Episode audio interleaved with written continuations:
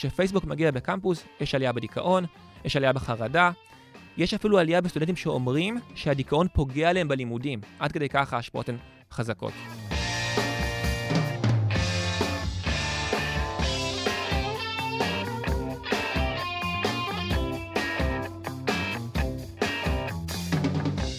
ברוכים הבאים למרקרים, פודקאסט סוף השבוע של דה מרקר. ההזדמנות שלכם לקחת פסק זמן ממחזור החדשות היומיומי ולצלול איתנו לאירועים, לאנשים ובעיקר לרעיונות מאחורי החדשות. כאן באופן איתכם כבדי שבוע גיא רולניק, ולא תאמינו מי חזרה לבקר אותנו, ענת ג'ורג'י.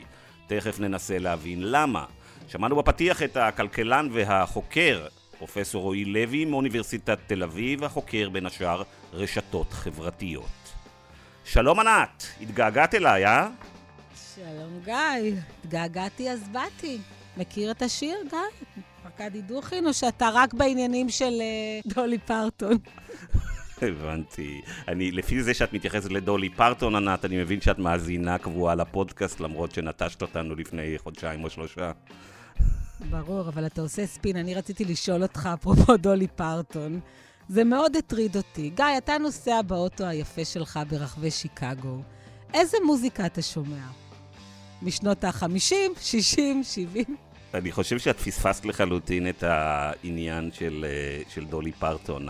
הוצאת את זה לחלוטין מהקשרו, כמקובל בקרב עיתונאים. אנחנו השמענו את דולי פרטון, לא בגלל שחשבנו שהמוזיקה שלה היא עכשיו הכי רלוונטית ועכשווית. השמענו אותה בגלל שהיא לרגע הפכה להיות כוכבת מדוברת. היא נכנסה להול אוף פיים של הרוק בדיוק שאילון מאסק קנה את טוויטר, ובטוויטר התחיל לרוץ איזה מים, למה דולי פרטון לא קנתה טוויטר. והעניין, הסיבה הנוספת שהשמענו את דולי פרטון, היא שיש לה שיר נהדר, nine to five. יש לה הרבה שירים נהדרים, גיא, וההסבר הזה היה נשמע מקסים, אלמלא היית שם באחד הפודקאסטים את ג'יימס בונד. אני ניסיתי להגיד שאתה בומר, אתה רוצה לשנות את זה, הכל בסדר. טוב, ענת, בוא נחזור לענייננו, לחדשות. הרבה כן. דברים קרו מאז הפעם האחרונה שהיית כאן בפודקאסט. הדבר העיקרי הוא שבנימין נתניהו חזר לשלטון, חזק מאי פעם, כאשר הפעם לצידו בכוחות uh, גדולים נמצאים בצלאל סמוטריץ' ואיתמר בן גביר וכמובן אריה דרי. הולכת להיות לנו פה ממשלה מהסוג שלא היה לנו uh, אולי אף פעם. אני חולקת עליך רק בדבר אחד, אני לא חושבת שנתניהו uh, חזר חזק מאי פעם. אני חושבת שיש מי שדואג uh, לסחוט ולהחליש אותו. Uh, וכן, זו ממשלה שלא הייתה לנו אף פעם. אני רוצה להזכיר לך, אנחנו לפני שנה וחצי ראינו פה את ברק מדינה, זוכר? כן, בטח. ושאלנו אותו אם עתיד הדמוקרטיה הישראלית בסכנה, והוא אמר שהוא לא מודאג. ברק מדינה הוא פרופסור למשפטים. הוא היה פרופסור למשפטים באוניברסיטה העברית, והוא היה הרקטור, הוא כבר לא היום, אבל אז שהוא התארח פה היה הרקטור, וחזרתי לה ושאלתי אותו אם הוא עדיין לא מודאג, ואני חושבת שהיום הוא קצת יותר מודאג. לא כל כך לעתיד הדמוקרטיה, כמו לכל מיני תהליכים שקורים בשטח, ולנפיצות של השטח, ולקלות שבה אפשר יהיה להבהיר אותו. כן, אז אני חושב שכאשר אומרים מצב הדמוקרטיה, אנחנו גם לפעמים קצת מתאים את עצמנו ואת המאזינים או הקוראים, ובעיקר מספקים נשק לצד השני, כלומר לצד של נתניהו במקרה הזה, בגלל שהם אומרים, הנה בדיוק הבעיה איתכם, השמאלנים, שכאשר נתניהו נבחר ברוב דמוקרטי, אתם יללים על הדמוקרטיה. הדמוקרטיה עובדת. אבל דמוקרטיה זה לא רק הבחירות שמתרחשות כל ארבע שנים או כל ארבעה חודשים, דמוקרטיה זה הרבה מעבר לזה, זה מוסדות דמוקרטיים, זה הפרדת רשויות, זה החברה האזרחית, זה ערכים, זה נורמות, זה הרבה דברים שקשורים בליברליזם, והדברים האלה הם תחת מתקפה בשנים האחרונות, לא רק בישראל, בכל העולם.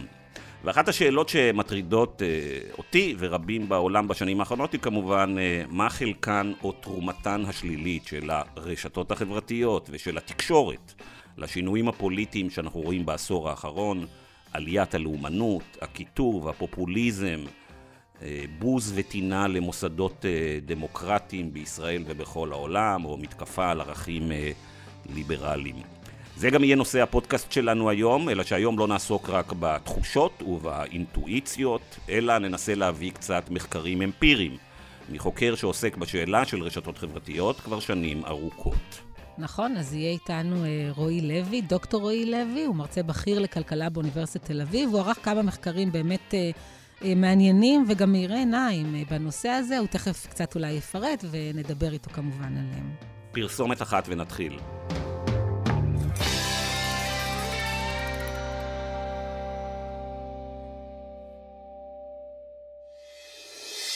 במה יש לנו סיכון גבוה לחלות? מה נכון לנו לאכול? מתברר שחלק גדול מהתשובות ניתן לנו כבר בלידה. עכשיו האתגר הוא לגלות, להבין ולדעת מה עושים עם זה. פודקאסט החדשנים צולל לסוד הקיום האנושי ולשוני בינינו. זה המטען הגנטי שאנחנו נושאים. בתחום שעדיין רב הנסתר בו על הגלוי, ננסה להבין את עקרונות הרפואה והתזונה בהתאמה אישית, ואיך, נוסף על התרומה לכל אחת ואחד מאיתנו, אפשר לייעל גם את המערכת. אז חפשו אותנו החדשנים והאזינו בכל אפליקציות הפודקאסטים. שלום רועי. שלום ענת. אז אולי תספר לנו קצת מתי החלטת בעצם שאתה רוצה לחקור רשתות חברתיות. זה תחום שהוא מאוד פופולרי בקרב כלכלנים ובקרב גיא רולניק, אבל גם אתה הצטרפת לעניין הזה. אז התחום הזה לא תמיד היה פופולרי בקרב כלכלנים, הוא פופולרי רק בשנים האחרונות. אני מתעניין בתקשורת פוליטית ובהשפעה של תקשורת, מה שאני זוכר את עצמי. אבל לפני כ... אני יודע, שמונה, תשע שנים, היה ברור שמשהו דרמטי משתנה. שיש שינוי בנוף התקשורת שלא נראה כנראה מאז המצאת הטלוויזיה. והיו על זה מעט מחקרים, אבל הרוב המחקרים עסקו בקורולציות, כלומר למצוא קשר בין שני משתנים, הם לא היו זיבתיים, והרבה שיטות חדשות של כלכלנים עדיין לא נוצלו כדי לחקור את זה כמו שצריך. ואז המחשבה שלי הייתה, בואו נעשה מחקרי שטח, כמו שאנחנו עושים בתחומים אחרים, גם כדי לבדוק את ההשפעה של רשתות חברתיות. רועי, הזכרת קורלציה נגד סיבתיות. אז הרשתות החברתיות זה תופעה של פחות מ-עשרים שנה. פייסבוק מתחילה לפעול בשנת, בסוף אלפיים ושלוש, הופכת להיות דבר משמעותי, משהו כמו אלפיים ועשר, כלומר תופעה של עשר חמש עשרה שנה. והפוליטיקה בכל העולם מתחילה להשתנות לכיוונים פחות ליברליים, לפני כעשור. אז השאלת הפתיחה היא, האם, כמי שמכיר את הספרות של מדע מדינה, היסטוריה, כלכלה, תקשורת, סוציולוגיה, האם כבר המדענים יודעים לומר, האם אפשר להראות סיבתיות בין עליית הרשתות החברתיות, ובעצם ההפיכתם לכלי התקשורת הדומיננטי, לבין השינויים הפוליטיים, הרובם אגב שדי שליליים? אז לצערי התשובה היא שעוד לא. להוכיח קשר סיבתי בצורה חד משמעית זה מאתגר, והשינויים שאתה מדבר עליהם מתרחשים בהרבה מדינות באמת בו זמנית, ככה שברור שמשהו קורה כאן, אבל קרו לא מעט דברים בו זמנית, בין אם זה המשבר הפיננסי הגדול של אלפיים ושמונה ו-אלפיים ותשע, השינויים בשוק התקשורת שהזכרת, שינויים באי השוויון. יש כבר כמה מחקרים שמצביעים על זה שלתקשורת יש תפקיד מרכזי. המחקרים הכי טובים בתחום מנצלים את ההתפשטות של טכנולוגיה חדשה, אז למשל ההתפשטות של תרי ג'י בין אזורים שונים, ורואים מה קורה כשאזור מקבל תרי ג'י, ואכן יש אינדיקציה שזה מוביל לעלייה בפופוליזם. צריך להגיד שיש גם השפעות שאפשר לחשוב עליהן כחיוביות. למשל, כשפייסבוק מגיע למדינה מסוימת, יש יותר הפגנות, שזה לא בהכרח דבר שלילי. אבל ברור שכשפייסבוק מגיע, כשאינטרנט מהיר מגיע לאזור מסוים, יש איזשהו שינוי פוליטי. אנחנו לא יודעים עדיין אם זה מסביר את הכל. אתה יודע, אתה באמת חוקר את ההשפעה של רשתות חברתיות, והמחקר האחרון שלך, שהוא מאוד מאוד מעניין, עוסק בכיתוב בפוליטיקה, ולפני שנגיע למחקר הזה, לפני שתספר לנו אולי על המסקנות שלו, בוא ננסה רגע לדבר על כיתוב. אחת אולי באמת הנושאים הכי נפיצים שיש היום, לא רק בישראל, גם בארצות הברית שאותה חקרת. ואני רוצה לשאול אותך מה הסכנות שהוא מביא איתו, כיתוב מתורגם בעצם לסוג של מדיניות, לשינויים בחברה ובפוליטיקה, ואחרי זה ניגע בנושא של הרשתות והתפקיד שלהן בתוך זה. בטח. אז קודם כל, צריך להגיד שיש שתי הגדרות עיקריות של כיתוב. אחד זה כיתוב בדעות. הימינים ושמאלנים מפתחים דעות כל כך שונות שאין להם כבר שום הסכמה ביניהם. הכיתוב השני הוא כיתוב רגשי, שפשוט אנחנו הרבה פחות אוהבים אחד את השני. יש לנו איזשהו חוסר חיבה לצד השני, שזה קצת מה שאנחנו רואים בארץ בשנים האחרונות. או שאנחנו מגלים איזושהי סוג של עוינות כלפי דעות שהצד השני חד משמעית. מציג. אנחנו לא חייבים לא לאהוב אותו, אנחנו יכולים לכעוס או להרגיש זעם מול הדעות שלו. נכון, אז גם בכיתוב הרגשי יש כמה היבטים. זה יכול להיות כעס, זה יכול להיות סטריאוטיפים, חושבים שהצד השני הוא טיפש, הוא רשע. אז זה יכול להיות ברמה אפילו שאני לא הייתי רוצה שמישהו מצד השני יתחתן עם הבן או הבת שלי. יש שאלות כאלה, יש שינוי בתשובות לשאלות האלה לאורך זמן. אז כל אלה זה סוגים של כיתוב. עכשיו, הנזקים הפוטנציאליים של זה הם רבים, וזה בדיוק הנזקים שגיא דיבר עליהם. אני חושב שהנזק הכי גדול זה באמת סכנה לדמוקרטיה. כי ברגע שיש כיתוב משמעותי, אז אין לנו כבר accountability, אין לנו כבר בעצם אה, מוסד ששומ... שדואג שנבחרי הציבור באמת ייצגו אותנו.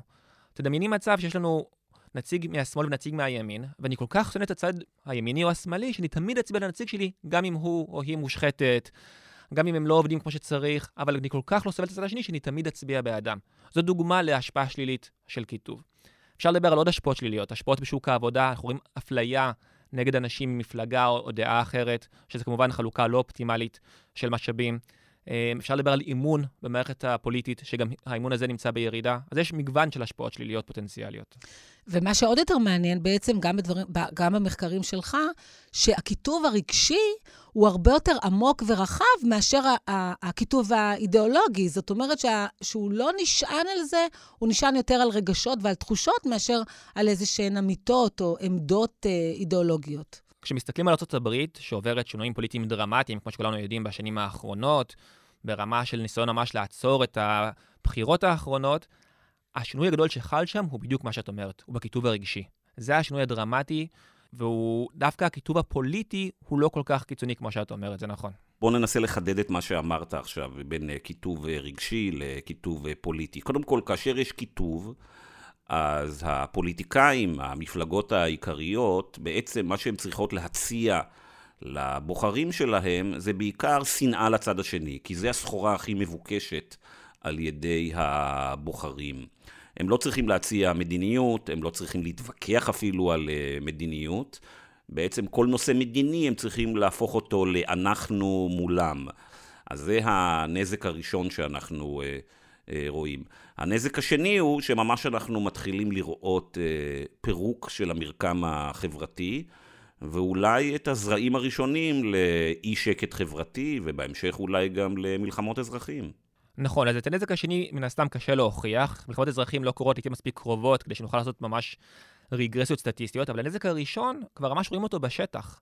יש שם סקרים שמראים שיותר אנשים מצביעים לפי כמה שהם לא סובלים את הצד השני, ביחס לאנשים שמצביעים לפי כמה שהם אוהבים את הנציג שלהם.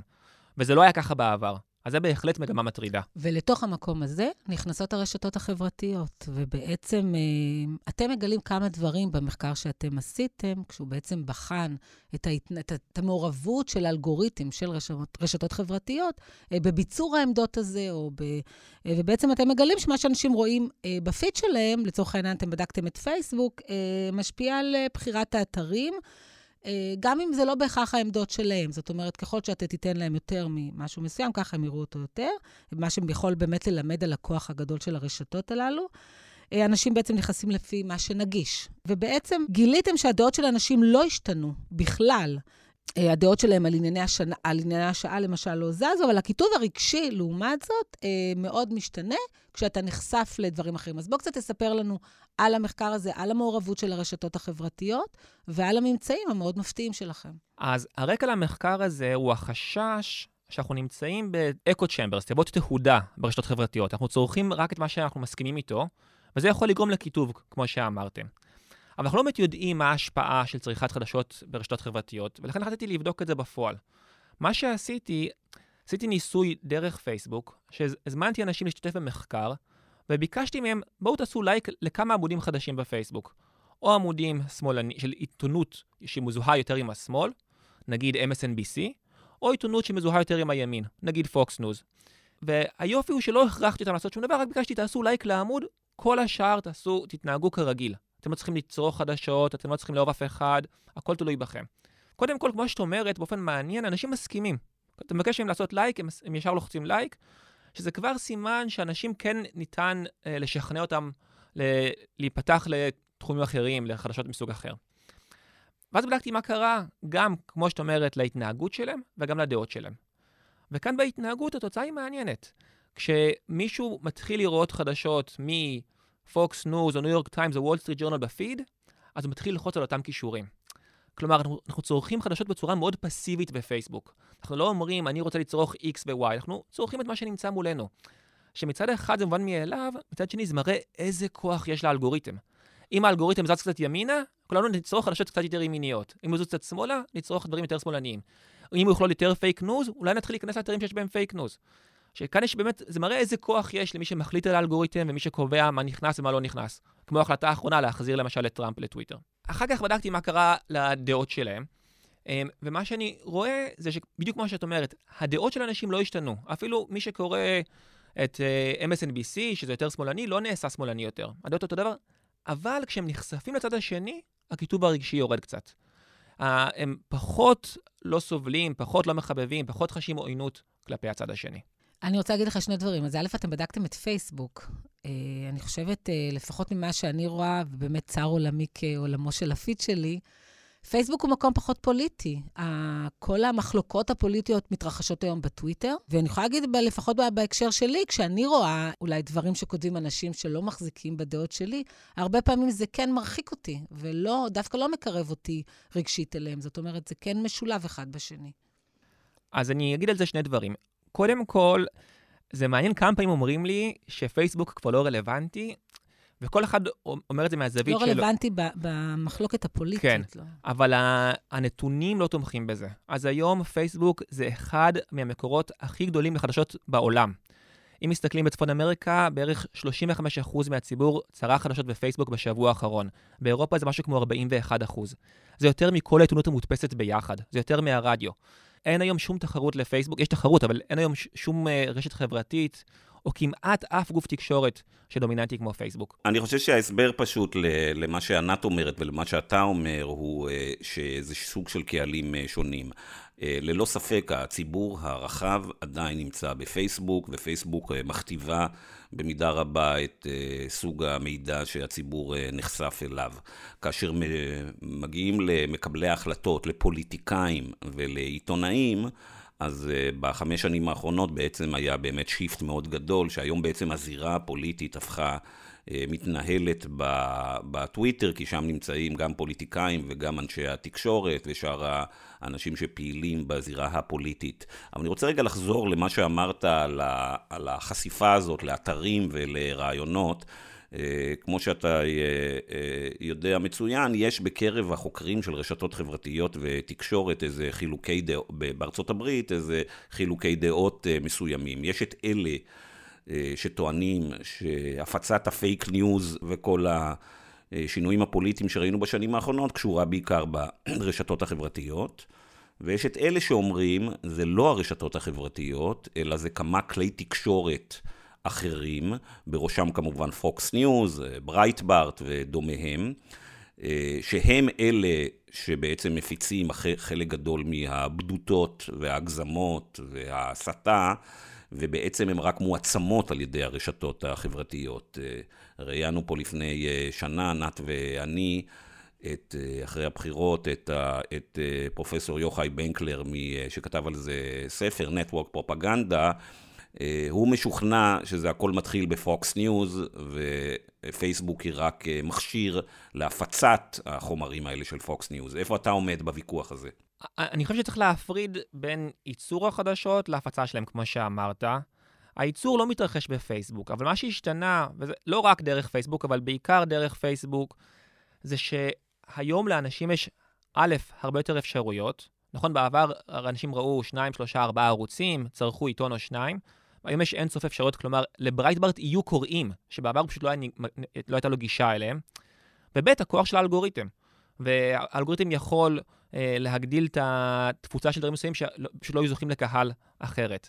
צריך כאן את השילוב של גם מישהו שירצה לייצר את החומר, וגם את הגורם שיפיץ אותו.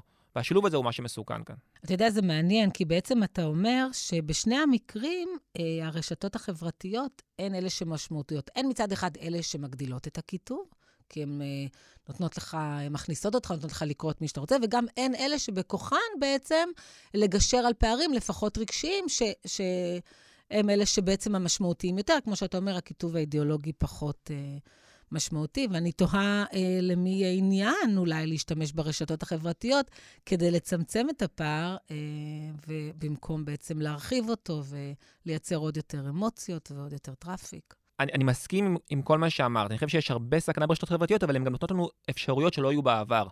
זה שאני יכול דרך פתאום בן דוד שלי, עם דעות אחרות, להיחשף למה שהוא קורא ולבין את הפרספקטיבה שלו, זה נהדר.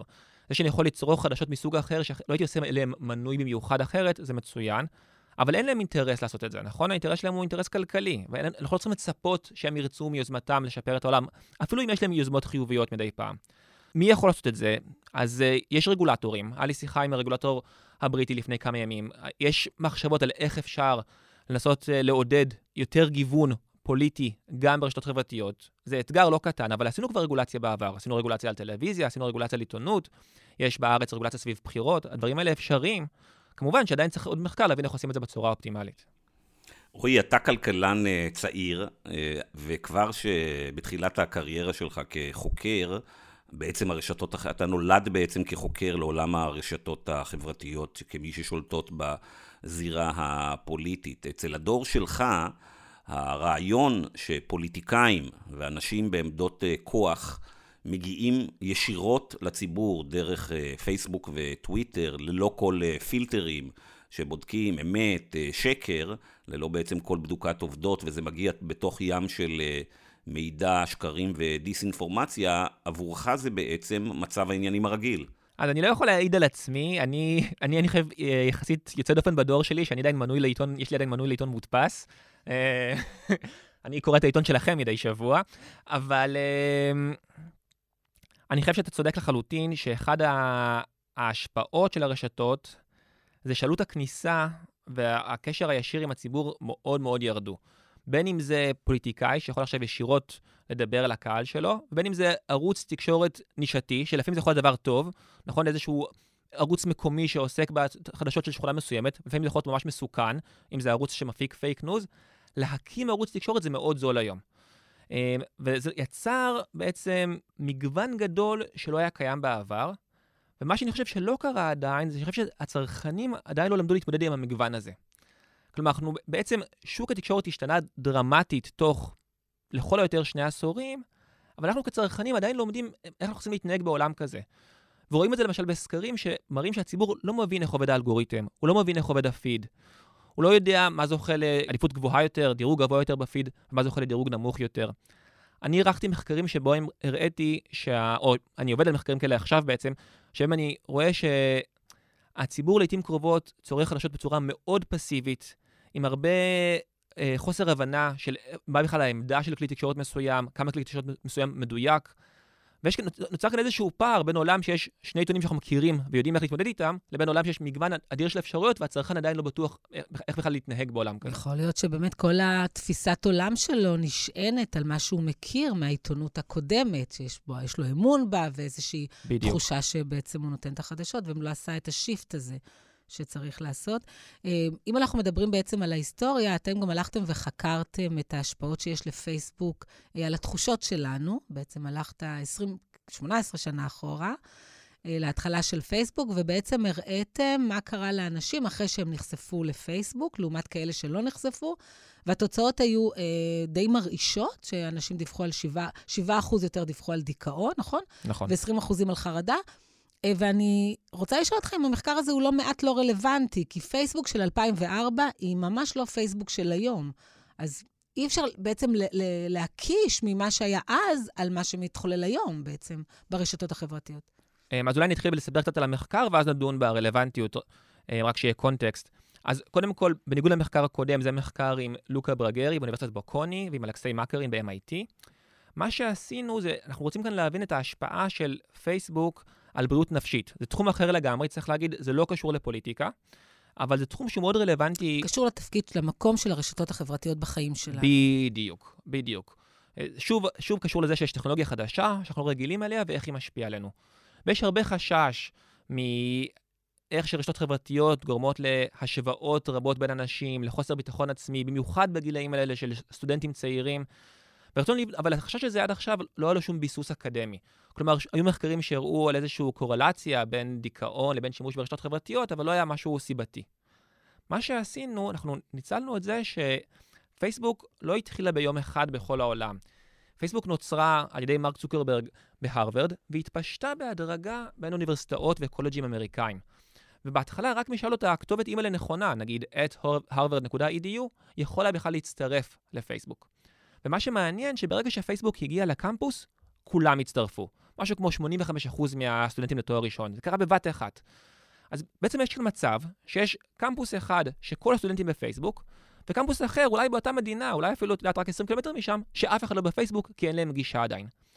וזה מאפשר לעשות משהו שהיום לא ניתן לעשות, להשוות בין קבוצת טיפול, כמו שאנחנו קוראים לזה באקדמיה, לקבוצת ביקורת, ולראות מה קורה כשפייסבוק מגיע לקמפוס. ומה שמצאנו זה בדיוק מה שאמרת. כשפייסבוק מגיע בקמפוס, יש עלייה בדיכאון, יש עלייה בחרדה, יש אפילו עלייה בסטודנטים שאומרים שהדיכאון פוגע להם בלימודים. עד כדי ככה ההשפעות הן חזקות. אני אגיד לך, תראה, אני חושב שאנשים מבלים היום בפייסבוק ובאינסטגרם ובוואטסאפ ובטוויטר שעות ביום, בעיקר צעירים, אבל לא רק צעירים. הנורמה של לדווח ולעלות לאינסטגרם בקרב צעירים של כל רגע מחייהם, היום היא הרבה יותר, חדרה הרבה יותר עמוק מה שהיה לפני חמש עשרה שנה. וחוץ מזה אנחנו יודעים שבתוך פייסבוק עצמה, אנחנו למדנו את זה מפרנסיס האוגן, מהמלשינה שצירפה פרזנטציות פנימיות של פייסבוק שהיא הלכה להעיד בקונגרס, שבעצם פייסבוק יודעת ששימוש באינסטגרם מגדיל משמעותית את הדיכאון בקרב נערות צעירות. נכון, הוא משפיע על הדימוי העצמי שלהן. נכון, קודם כל מבחינת הזמן, אתה צודק לחלוטין, יש נתונים שמראים שאנשים מבלים בין שעתיים לשלוש ביום ברשתות חברתיות. לפעמים עושים את זה במקביל למשהו אחר, אבל כשחושבים על הכמות הזמן המושקעת, זה באמת משהו יוצא דופן. ובהחלט יש הרבה דיבור וגם מחקרים כבר שמתחילים להראות שאנשים מתמכרים. זה לא שימוש רציונלי, זה לא בחירה, אלא זה סוג של התמכרות. מבחינת איך ההשפעות האלה היו נראות היום, באמת אי אפשר לדעת. יש הרבה הבדלים בין פייסבוק של אלפיים וחמש, אלפיים ושש, אלפיים וארבע לפייסבוק של היום. ההבדלים כוללים את האלגוריתם, הם כוללים את החדשות שפעם לא היו בפייסבוק והיום כן בפייסבוק, וידאו שלא היה פעם, וסמארטפונים שלא היו פעם. כלומר, כל השינויים האלה, קצת כמו ששניכם אומרים, מעצים... גם המוטיבציה של מרק צוקרברג, או של מי שמנהל היום את פייסבוק, השתנתה, זאת אומרת, כל האופן שבו הם מתייחסים לרשת החברתית, או משתמשים ברשת החברתית, הכל השתנה ב-עשרים השנים האלה. נכון, אז היו הרבה שינויים, והרבה מהשינויים האלה אני לא יכול בכלל לחקור, אני לא יכול לחקור את ההשפעה של וידאו למשל. אני מסכים עם האינטואיציה שלכם, שהרבה מהשינויים האלה רק יעצימו את ההשפעה של פייסבוק. אם אנחנו חוששים שפייסבוק גורמת להשפעה, בגלל שהיא גורמת לי כל הזמן לראות מה קוראים חברים שלי, עכשיו אני רואה את זה לעתים יותר קרובות, אני רואה את זה בטלפון, אני רואה את זה בווידאו, אני רואה את זה דרך אלגוריתם שמראה לי את מה שהכי כביכול רלוונטי. אז כל זה עלול רק להגדיל את ההשפעה. מה שכאן אני אגיד, וזה מפתיע אולי קצת, הרבה מהחששות שאנחנו מדברים עליהם היום, התחושה של קנאה, שאני מרגיש שאני מצליח פחות מאחרים, שכולם נהנים חוץ ממני, כל זה היה כאן כבר אז. פומו, בדיוק, fear of missing out. יש טור של סטודנטית בהרווארד, שכותבת בהרווארד קרימזון, העיתון סטודנטים של הרווארד, פברואר אלפיים וארבע, בחודש שפייסבוק תופס תאוצה בהרווארד, ממש באותו חודש, היא מדברת על כל התופעות שאנחנו מדברים עליהן היום. זה מדהים כמה מהר הדברים האלה התגלו, על זה שאנשים מופיעים בפייסבוק ולא באמת מתנהגים כמו עצמם, על הקנאה באחרים, על הצורך כל הזמן לבדוק מה קורה שם וההתמכרויות. אז חלק מהדברים שאנחנו חוששים מהם היום היו רלוונטיים כבר אז, וההשפעות נקרו כבר אז. רועי, מה שמפתיע אותי במחקר שלך הוא שאתה טוען שהרשתות החברתיות משפיעות מאוד על הכיתוב הרגשי ופחות על הכיתוב בעמדות, והסיבה היא שאני מסתכל על הזירה הישראלית בחמש שנים האחרונות, אני רואה דברים שלא ראיתי מעולם מזה שלושים שנה כעיתונאי. למשל, אני רואה את השינוי החד בעמדות של הימין, מה שקוראים להם היום הביביסטים. אני רואה למשל רעיונות, נקרא להם טראמפיסטים, רעיונות שאני מכיר מפוקס ניוז, פתאום מאומצים באמצעות ההפצה שלהם ברשתות חברתיות מארצות הברית לישראל, ובישראל מפיצים אותם ברשתות. אני רואה רעיונות שהיו שנים בשוליים של הימין הישראלי, הופכים פתאום להיות uh, מדוברים, ואני לא יכול למצוא שום הסבר לזה, שום משתנה מסביר משמעותי לזה, למעט העניין של מה נחשפים אנשים היום ברשתות uh, חברתיות, לרעיונות שפעם היו בשוליים. קודם כל צריך להגיד שאני לא אומר שהן לא יכולות להשפיע על דעות. אני לא מצאתי את זה כשהסתכלתי על ימין שנחשף למיינסטרים ימיני או מיינסטרים שמאלני. מה שלא בדקתי זה אנשים שנחשפים לדברים הקיצוניים באמת שאתה מדבר עליהם, ויכול ששם חל השינוי. עוד אפשרות שלא בדקתי, וזה בהחלט אפשרי, שפייסבוק גרם ליותר מעבר של רעיונות בין מדינות. כלומר שבגלל פייסבוק אנשים בארץ נחשפים ליותר רעיונות כאלה טרמפיסטים, כמו שאתה קורא להם, שמגיעים נחשפים להם פחות אחרת. יש מעט מחקרים על זה, אבל אני חושב שזה נושא שבאמת ראוי לבדוק אותו יותר. האם פייסבוק גרם בעצם לאיזשהו קירוב בין מדינות, שהרבה פעמים הוא חיובי, שאנחנו יותר קרובים ככפר גלובלי, אבל גם הוא יכול שלילי, כשרעיונות מסוכנים עוברים בין מדינות מהר יותר. אז אני רוצה לדבר על מחקר נוסף שלך, ואני מדברת על ההשפעה של תנועת מיטו.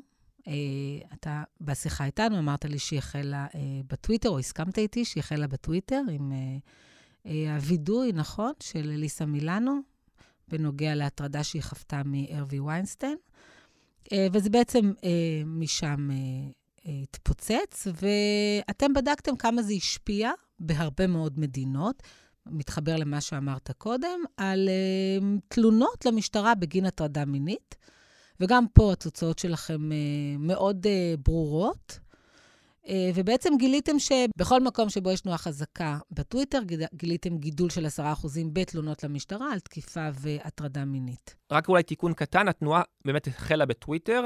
אנחנו לא משתמשים רק בטוויטר, יש לנו מגוון מקורות מידע, ומדינות שבאמת התנועת מיטו פעילה, חזקה, ואנחנו רואים שמה באמת עלייה בתלונות למשטרה. כן, רק שגיא, אתה רוצה לסייג את זה כמו ש... כן, כן, טוויטר ופייסבוק לא... טוויטר ופייסבוק לא חשפו, לא הביאו למיטו, ולא הביאו לנפילתו של הרווי ויינסטיין. פייסבוק וטוויטר אין להם עיתונאים, אין להם אנשים שבודקים ומצליבים דברים, ולכן שמסתכלים לאורך שנים ארוכות, ספציפית על הטרדות מיניות, אבל לא רק על זה, על בעצם כל החשיפות שיש מאז שהופיעו הרשתות החברתיות, רואים שהרשתות החברתיות חושפות מעט מאוד. מי שחשף את הרווי ויינסטיין והפיל אותו זה הניו יורק טיימס והניו יורקר. לטוויטר ולפייסבוק אין יכולת לייצר אמינות, אין יכולת להגן על מקורות, אין לי יכולת לעצור את המידע באלף. רוב קורבנות ההטרדות או דברים אחרים לא יעלה על דעתם ללכת לפייסבוק ולטוויטר, בגלל שזה ברוב המקרים זה רק יתהפך עליהם, זה לא נכון, גיא, יש, יש, גיא, יש הרבה מאוד פוסטים של מוטרדות ש, שמופצים בפייסבוק, ולפייסבוק יש יכולת ויראלית להטיס את זה לכל מיני מקומות שלא תמיד לתקשורת הממסדית יש. תיכנס לפייסבוק, אתה תראה הרבה מאוד, דרך אגב, יש קבוצות שלמות של נשים שמדברות על הפגיעות שלהם. דווקא בעניין הזה יש הרבה מאוד וידועים ברשתות החברתיות. נכון, והווידועים האלה ברשתות החברתיות בסופו של דבר כמעט אף פעם לא מגיעים לשום דבר משמעותי אם, אם העיתונות הממוסדת לא מטפלת בהם. את לא רואה חקירות של המשטרה, את לא רואה את רשויות החוק במדינות רבות, את לא רואה חברות פועלות, עד שהעיתונות הממוסדת לא עוסקת בנושאים האלה. הרווי ויינסטיין... נכון, אבל זה קצת ביצה ותרנגולית. לא, זה לא ביצה ותרנגולית, אלא... כן, כי זה לא היה מתחיל שם, התקשורת לא הייתה מגיעה לזה, אתה יודע. לא, ממש לא. אז אני ממליץ למאזינים להקשיב, לצפות בסרט החדש על נפילתו של הרווי ויינסטיין, ולקרוא את הספרים שנכתבו על זה על ידי העיתונאיות שהיו מעורבות בפרשה. לפייסבוק ולטוויטר לא הייתה שום תרומה חשובה בנפילה הזאת, ואני מציע, ומה שעיתונאים יודעים, ועיתונאים מכירים, הוא ששינוי של ממש מגיע רק כאשר האנשים מסכימים על האיכות של הנתונים, רק ברגע שיש קרדיביליות לנתונים, והדברים האלה רשתות חברתיות לא מסוגלות לייצר. אם היינו משאירים את ההרווי ווינסטיינים בידיים של הפייסבוק והטוויטר, זה בדיוק הזירה שבה הם יכולים לתקוף בחזרה, שבה הם יכולים להפעיל את החברות יחסי הציבור שלהם, שבה הם יכולים לעשות דיסקרדיטציה. המקרה של הרווי ווינסטיין הוא קלאסי, שכדי לצאת נגד איש כזה, נדרשת פעולה שרק עיתון יכול לדעת, וזה שהעיתון הצליח לשכנע בעת ובעונה אחת, בהתחלה שמונה נשים לעשות את זה. אף אישה לבד לא הייתה יוצאת נגד הרווי ווינסטיין. כל אחת מהם הסכימה לקחת חלק מזה, רק בגלל שהיא הניחה שתי הנחות, שעוד נשים יצאו יחדיו איתה, דבר, פעולת קואורדינציה שרק הניו יורק טיימס יבצע, ושתיים, מה שיותר חשוב לעניין של השיחה שלנו, הנשים האלה היו מוכנות לקחת את הסיכון העצום של הקורבנות במקרה הזה, רק בגלל שהם ידעו שלניו יורק טיימס יש עוצמה, ואמון כל כך גבוה בקרב מקבלי ההחלטות ורשויות החוק, שהרווי ווינסטיין ייפול. אישה או כל קורבן אחר לא תצא לפייסבוק ולא תיקח את הסיכונים ברוב המקרים ותציין את השם של התוקף, אם היא תחשוב שהוא יישאר בתפקידו ובעוצמתו, כי הוא יכל לרדוף בה ולהכות בקריירה שלה. ולכן הרשתות החברתיות לא יכולות לפתור את הבעיה הזאת, ומי שעושה את זה זה העיתונות הממוסדת. אז אני רוצה גם להסכים וגם לחלוק עליך. לגבי ה... למצוא את הרווי ווינסטיין כדוגמה כמובן, זה לא רק הוא, זה יכול להיות לואי סי קיי, זה יכול להיות פרינקן, הסנטור האמריקאי, אז כדי לחשוף באמת פרשה גדולה נגד מישהו מפורסם, אין ספק שצריך עיתונות ממוסדת. בארצות הברית מעל מאתיים אנשים או פוטרו או התפוטרו כתוצאה ממיטו, ואני חושב שכמעט כל מקרה כזה דרש עבודת תחקיר מאומצת, שלא הייתה יכולה להתרחש בלי העיתונות הקלאסית. אבל מה שמעניין במיטו, שזה לא היה רק אותם מאתיים מקרים, שנוצרה כאן איזושהי תנועה חברתית, כאילו ממש social movement, שראית בעקבות אותם מקרים, המוני נשים מצייצות, על גם זה קרה לי, כן, לעתים עם ממש רק הזדהות מאוד כללית, לעתים עם איזשהו סיפור אישי ואנונימי, ולעתים אפילו עם השם של התוקף. רק ממש לאחרונה, בחודש האחרון, ראינו את זה מתרחש בכלכלה, באקדמיה, שכמה אנשים יצאו נגד פרופסורים מוכרים בכלכלה, דווקא בטוויטר, וסיפרו על זה שההתנהגות שלהם היא לחלוטין לא ראויה. אז אני חושב שיש כאן איזשהו שילוב שברור שצריך את העיתונות, את העיתונות הקלאסית כדי לחקור את המקרים האלה. אבל כדי ליצור תנועה רחבה ועממית, כאן מסתמן שרשתות חברתיות דווקא הצליחו לעזור. שאנשים ידעו שאני לא לבד, זה קרה גם לחברות שלי, או לקרובות משפחה שלי, או למכרות שלי בפייסבוק. אבל מה שאנחנו שואלים זה שאלה אחרת, זה לא האם זה קרה או לא קרה, כי אני חושב שרובנו ראינו את אותם פוסטים או טוויטים, וראינו את המקרים המפורסמים, אלא מה ההשפעה של זה? כי אתה יכול לטעון, יופי שהם יוצאות לטוויטר, אבל מה זה משנה? מה זה רלוונטי בכלל? האם זה עושה משהו? ואני נוטה להסכים איתך שרוב הציוצים האלה כנראה לא עושים יותר מדי. כשמישהו יוצאת לטוויטר, אני לא חושב שזה מוביל לחקירה, לא עיתונאית ולא של המשטרה, אבל מסתמן שכאשר יש איזשהו שינוי בציבור, שכאשר נוצר שינוי בתודעה, זה כן משפיע איכשהו. ואיך זה משפיע? אנחנו בלחנו את המבחן התוצאה, שהוא בעיניי מבחן האולטימטיבי, האם קורבן עכשיו תלך למשטרה? האם היא תתלונן עכשיו יותר עם מה שהתלוננה בעבר? וכאן מצאנו את ה-עשרה אחוז שאת מדברת עליו. זה שיש עלייה של עשרה אחוז, וזה כבר לא ההרווי ווינסטיינים, כי כמה, כמה מפורסמים כבר יש, זה כבר ממש, אתה יודע, יכול להיות המלצרית שמוטרדת בעבודה. זה שהיא עכשיו מוכנה ללכת למשטרה, זה אומר שחל איזשהו שינוי, לא רק כתוצאה מרשתות חברתיות, אבל כנראה עליהם איזשהו חלק בו. אני חושב שלהרווי ווינסטיינים יש חלק קריטי בתופעה הזאת, בתנועה הזאת. מדוע? בגלל שאלה האנשים עם הכוח הגדול ביותר. הרווי ווינסטיין היה לו מנופי כוח חסרי תקדים על העיתונות, כלכליים ופוליטיים, וגם השורה של אנשים שיצאו אחריו. ההרווי ווינסטיינים הם אלה שהציתו בעצם את המיטו. אם זה היה נגמר באנשים בדרגות מאוד נמוכות, אז אני לא בטוח שהייתה תנועה כזאת. אני חושב שנשים, ולא רק נשים, שאהבו השראה וכוח והסכימו לצאת ולהתלונן, כאשר הם ראו שהחזקים ביותר נופלים. כי הרי ברוב המקרים החשש מה... שאתה לא רוצה ללכת ולהתלונן, בגלל שאתה חושב שהחזק יצליח להטות את העבודה של רשויות החוק, או את אפילו את העבודה של העיתונות. כאשר העיתונים התחילו לטפל באנשים החזקים ביותר בהוליווד ובעולם העסקים האמריקאי ובפוליטיקה, וזה היה בעמודים הראשונים של העיתונים המשפיעים וברשתות הטלוויזיה המרכזיות, זה היה סיגנל, איתות לנשים שהשתנו כללי המשחק. אם זה היה נשאר ברשתות החברתיות ולא היה מקבל את הקרדיטציה ואת האמינות של המוסדות המסורתיים, אני לא חושב בכלל שהיית רואה את הקפיצה הזאת שראית בתלונות של נשים למשטרה. לחלוטין, אני חושב שהיה צריך משהו, נשאר במטאפורה של האש, משהו כדי להצית את האש, אבל גם היה צריך איזושהי רוח שתפיץ אותה אחר כך. וכאן התרומה של הרשתות החברתיות. היו לנו מקרים בעבר שמישהו מפורסם הוא אשם, בוא נחשוב על משה קצב בארץ, ולא כל מקרה כזה הוביל לתנועה חברתית עממית. אז זה לא מספיק שיש מישהו שאנחנו רואים עכשיו בבית המשפט, או בכלא, או תחת חקירה, צריך גם מעבר לזה שאני אבין עכשיו שהדבר הזה מאוד נפוץ, ולזה הרשתות החברתיות עזרו. להבין שזה לא רק הרווי ויינסטיין, אלא שזה קורה לעתים קרובות וקרובות מדי. זה קרוב אליי, שזה יכול להיות מישהי שאני מכירה, כמו שאמרת קודם. אבל אני מסכים ש, שצריך את, ה, את ההתחלה, וההתחלה בבית, הרבה פעמים, או בדרך כלל, מגיעה באמצעות אותם מוקדי כוח.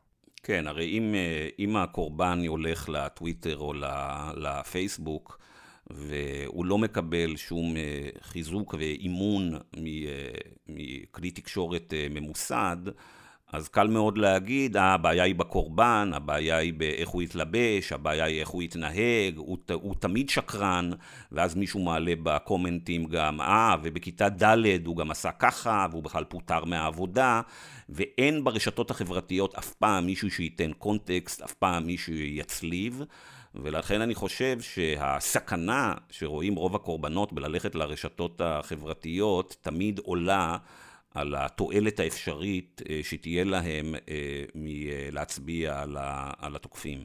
אנחנו מדברים הרבה על המחקרים שלך ועל הממצאים שלהם, ובאמת דיברת קודם כאחת האפשרויות, זה בעצם רגולציה, בגלל הכוח של הרשתות החברתיות, בגלל, דרך אגב, תפקיד אולי שיכול להיות להם גם בקירוב, ולא רק בהלהטת הרוחות.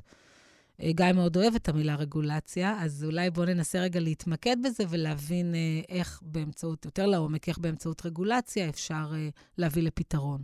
זאת שאלה טובה, ואני צריך להגיד שאני בעצמי חושב עליה הרבה, ולא יהיה לי תשובה חד משמעית. אני חושב שאנחנו עדיין מנסים בעצמנו להבין. אני אגיד מה לדעתי הוא כנראה לא הפתרון. הפתרון בעיניי הוא כנראה לא צנזורה ולא התערבות מאוד בוטה שאומרת לאנשים מה הם צריכים לקרוא. מלפחות שלושה טעמים. קודם כל, אני חושב שזה הרבה פעמים לא אפקטיבי.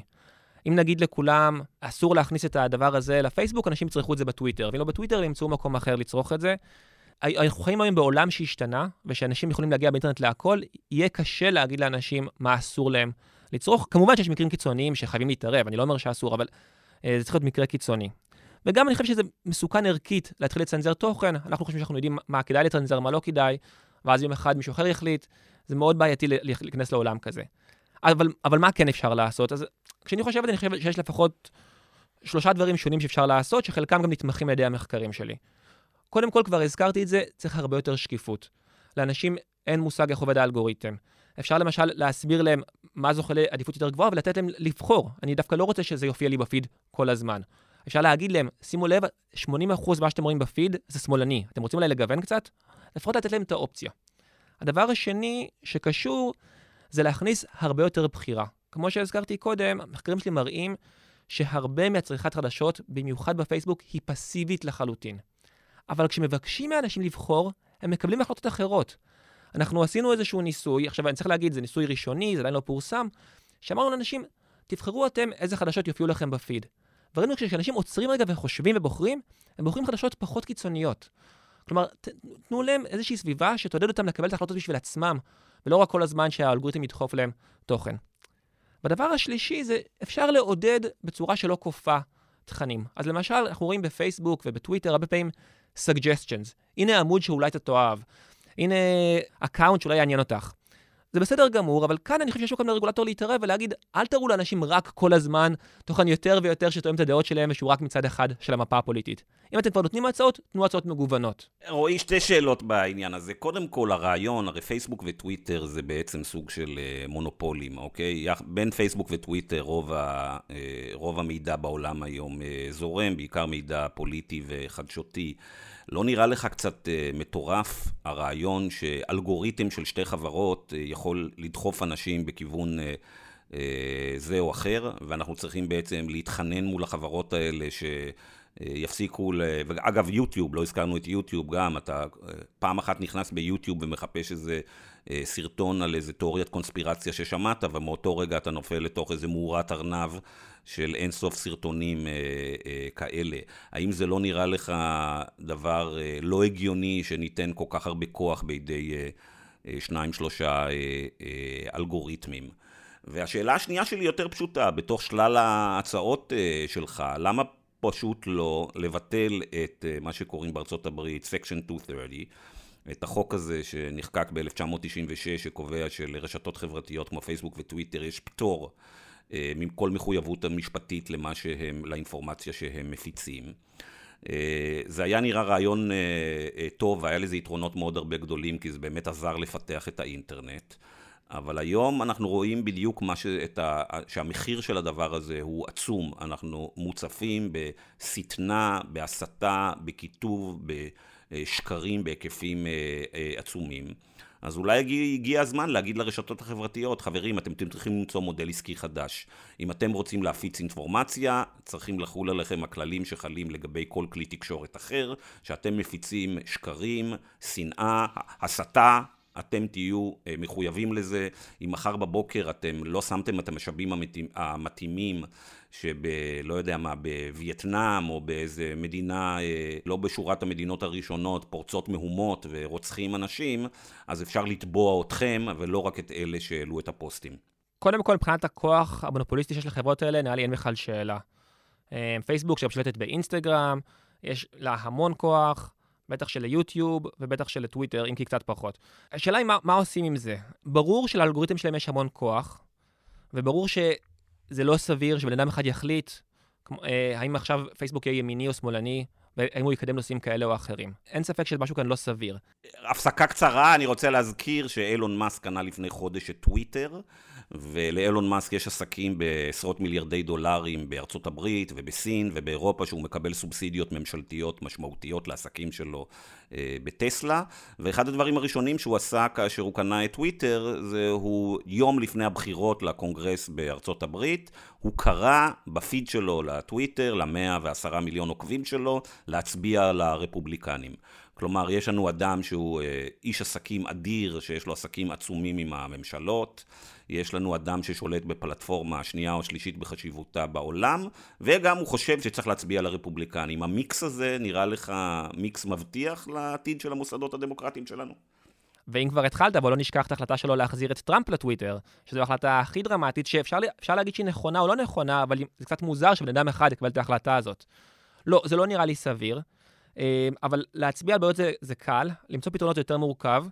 ההצעה שלך שהם יהיו, על השינוי המשפטי, שהחברות האלה תחול עליהם איזושהי יותר אחריות, נראית לי סבירה לחלוטין, בעיקר כיוון שיש מחקרים שמראים שפעילות בפייסבוק יכולה לגרום ליותר פשעי שנאה, hate crime, אז אני בהחלט חושב שצריך רגולציה שתעצור את המקרים האלה, אבל הפתרון הוא לא לבטל את האלגוריתם. יש סיבה שהאלגוריתם כל כך מצליח, אנשים אוהבים את האלגוריתם במובן מסוים, כלומר הוא כן יודע לקלול את הרגע. כמו שהם אוהבים סוכר ואלכוהול. האלגוריתם גם עושה טוב, הוא אמר את זה גם רואים מקודם. לא, גם סוכר ואלכוהול עושים דברים טובים, לא, סוכר, ובכל זאת אנחנו יודעים שאנחנו רוצים להגביל סוכר ואלכוהול. הממשלות בכל העולם הגבירו, הגבילו אלכוהול, ועכשיו מתחילות להגביל סוכר. אין ספק שהאלגוריתם עושה דברים נהדרים, אני רואה את זה בעיקר בעולם האקדמיה, אבל לצד זה הוא עושה גם דברים עם נזקים אה, עצומים. בדיוק כי אנחנו, כי החברות האלה מבוססות, האלגוריתם מבוסס על התמכרות. זה נכון לחלוטין, וגם יש מחקרים שמראים את זה, אתה יכול לחשוב על זה כהתמכרות, אתה יכול לחשוב על זה כזה שאנשים נהנים מהצריכה, אבל מחקרים שבדקו שכשהאלגוריתם מבוטל, אנשים משתמשים פחות ברשת החברתית, כמו שהיית מצפה. אז, אז אני מסכים בעצם שיש מקום להרבה יותר התערבות, ליותר רגולציה, אבל אני לא חושב שיש רגולציה שיכולה, אתה יודע, אם אני אשנה כפתור אחד באלגוריתם, ייפתרו כל הבעיות. אני גם לא חושב שהפתרון זה להוציא לגמרי חדשות מהרשתות החברתיות, שזה, אני חושב, קצת היה הכיוון של פייסבוק. הם אמרו, יש לנו כל כך בביקורת, בוא נהפוך את זה לרשת כמו של פעם. שיש רק תמונות וחתולים ואיזה כיף.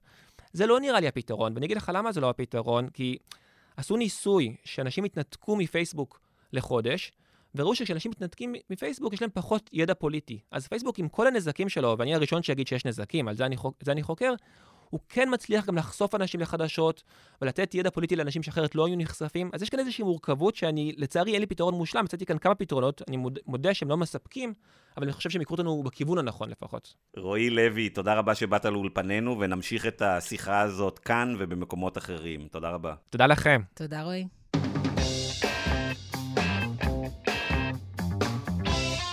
אוקיי, ענת, את רוצה לסכם את שיחתנו? אני לא כל כך רוצה לסכם uh, את האירוע, אני מניחה שאתה תעשה את זה טוב ממני. אני רק רוצה לומר לך, גיא, ששלושה חודשים לא הייתי פה. ואיך קרה שכשאני חוזרת לפה, זה שוב דיון על רגולציה ורשתות חברתיות. דן, אני לא מצליחה להבין את הנקודה הזאת. אני רוצה להגיד להגנתי, ורועי נמצא באולפן ויכול לאשר לך את זה, שמעולם לא שוחחתי עם רועי לוי.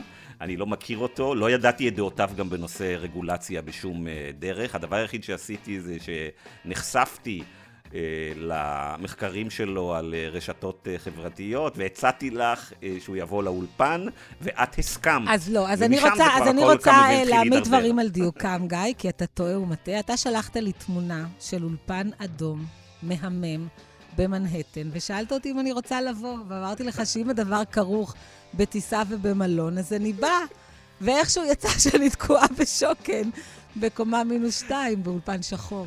אה, ברור. עשיתי לך קליק בייט קלאסי, שלחתי לך תמונה של דבר שלא קשור לעניין עצמו.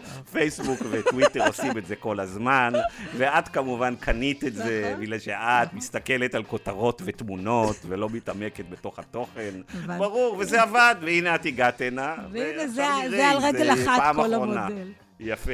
עד כאן המרקרים להשבוע. אם אהבתם את הפודקאסט, אל תשכחו להירשם בחנויות הפודקאסטים של המונופולים הדיגיטליים המסוכנים, אפל, ספוטיפיי וגוגל.